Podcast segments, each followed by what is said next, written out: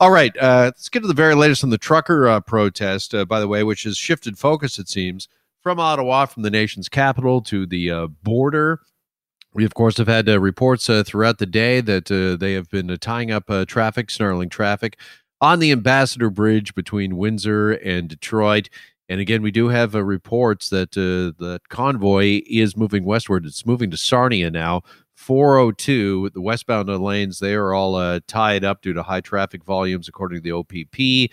And drivers are being asked to follow emergency detour uh, route signage that's out there uh, right now. But uh, we're expecting the convoy to head to the uh, Blue Water Bridge.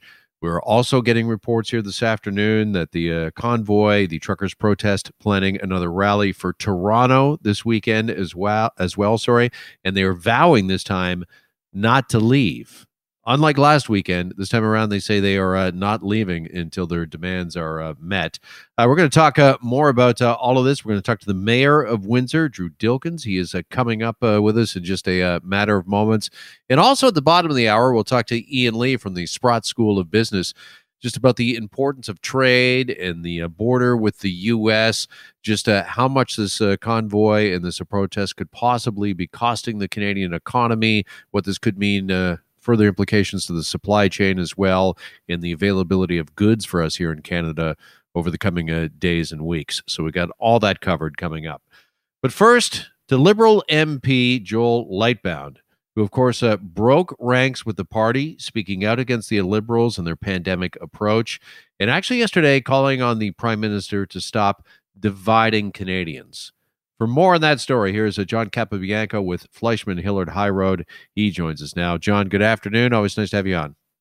Hi, Jeff. Good to be on.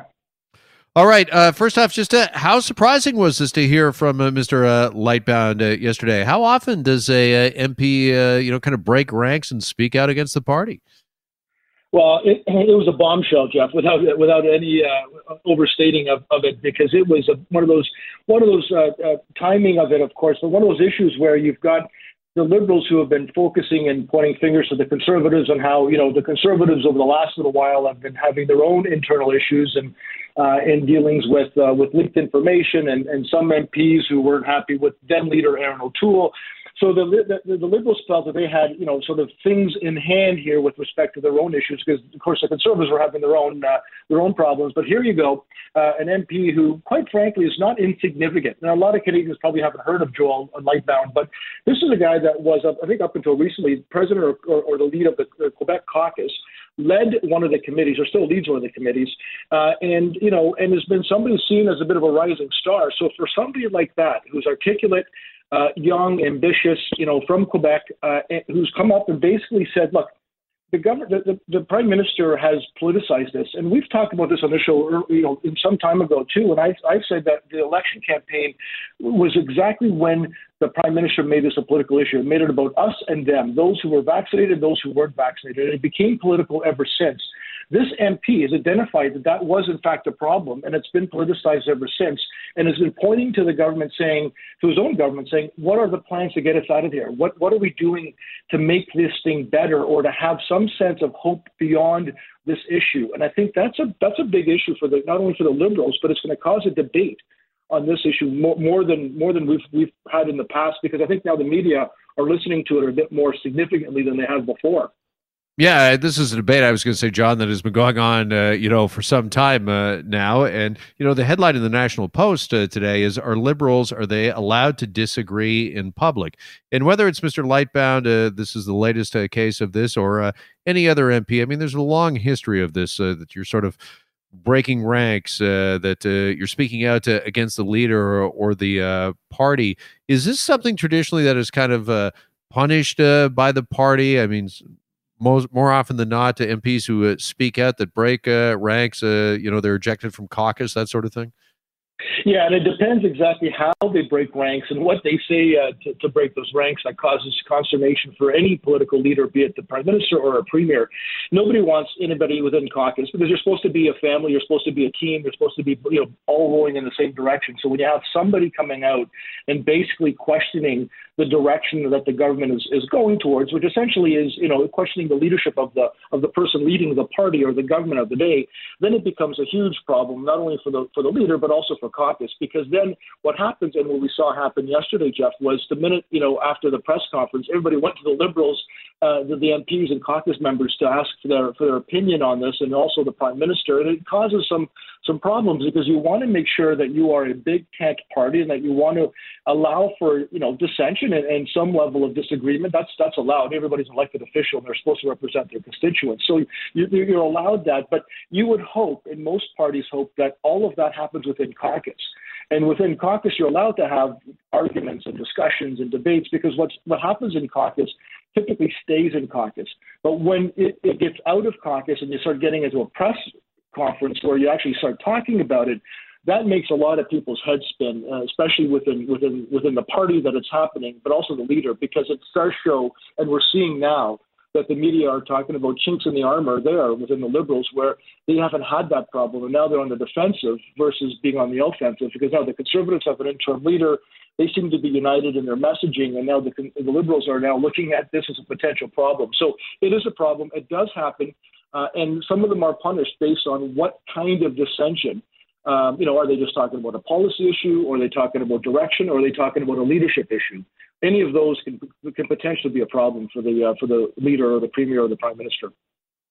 All right. So, what should the government, moving on from this, what should they do next in this ongoing uh, battle, if you will, with the truckers, the, the convoy, and the protests? John, I just mentioned a moment ago that uh, we are now hearing that there's another planned rally, another planned protest for Queen's Park. They're already setting up in, anticip- in anticipation of that to this weekend in Toronto.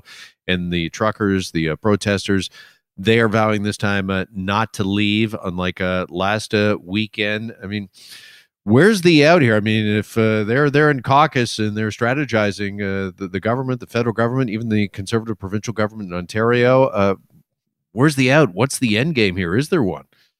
Yeah, this is going to be a problem. It was, it's been a problem, and now it's just going to be a larger problem because as you're seeing, the, the I think the message overall of, of the truckers is completely lost now, and now it's about occupation. Now it's about defying the laws and and thumbing the nose at, at, at uh, police efforts and whatnot. And it's also, as you're as you're talking about, Jeff, spreading across beyond Ottawa, coming back to Toronto, and all that stuff. So this is a huge problem. And I think with protests, there's usually three ways of being able to deal with protests in general, depending on, on how the protesters uh, protests react and, and behave. And one is obviously the law. There's a certain law. Everybody's allowed to protest peacefully and, and safely. But if it goes beyond that, then the law kind of comes in, and there's one ways of being able to curtail protests or get them under control. The second one is uh, enforcement, law enforcement, and, and you know using force. And that's not a Canadian way of doing it. We don't normally do it that way, but that is an option. And we've seen a lot of you know buildup of police forces going across, especially in Ottawa and other places. And then the third one is uh, the negotiations or mediation or some level of talk the problem here is that the prime minister, from the very beginning, completely disavowed this protest and basically ruled out the one option, which was an important one, which is the, either the negotiations or the talking, which then allows for these guys, the protesters, to say, well, we're not going to talk to us, we're just going to entrench. That's a challenge. I think there's got to be some level of mediation to some of these organizers say, look, we can't bend on certain things, but we can certainly help on certain others. What can we do by way of making truckers more you know, uh, accessible or, or able to do their jobs. That's the problem I think that we're facing, and I think it's beyond that, Jeff. So it might be a challenge for for uh, for governments to get this back under control.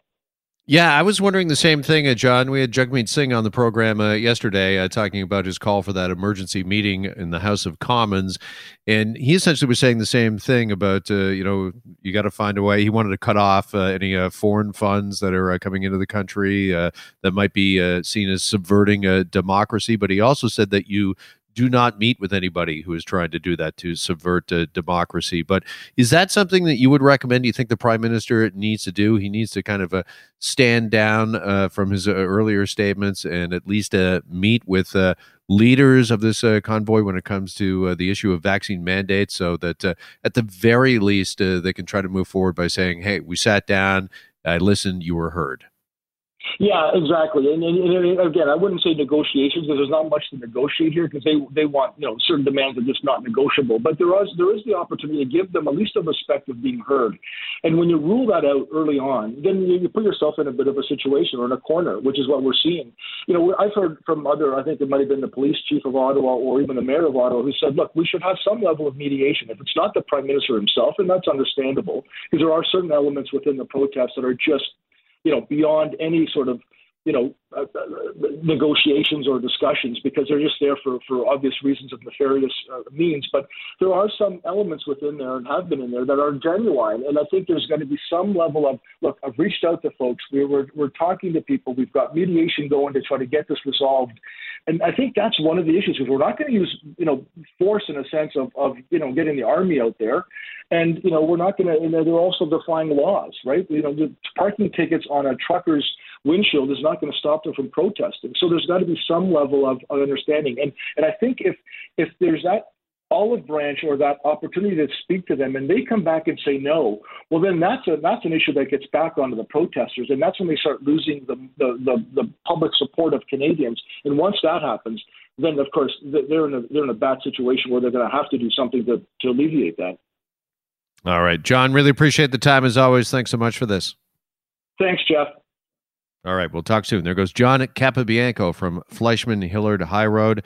We'll take a break. Stay with us. You're listening to the Jeff McArthur Show. Hi, it's Shauna, and I might be a bad parent because my kids think french fries are vegetables. Hey, it's Ryan, and I might be a bad parent because I went out for wings when my wife was in the hospital after giving birth. Johnny here. I might be a bad parent because in my house, the tooth fairy gives pocket change. But we're not alone. Len emailed us and said his six year old daughter's Tarzan moment going from love seat to lazy boy by curtains made him more proud than any dance recital. and Andy left his two year old at the rink. All right, guys, I'm sure we're not alone. Like Andy's kid. For stories and confessions like this, make sure you check out our podcast. It's called Bad Parents, and it's available wherever you get your podcasts. I left a glove at the rink.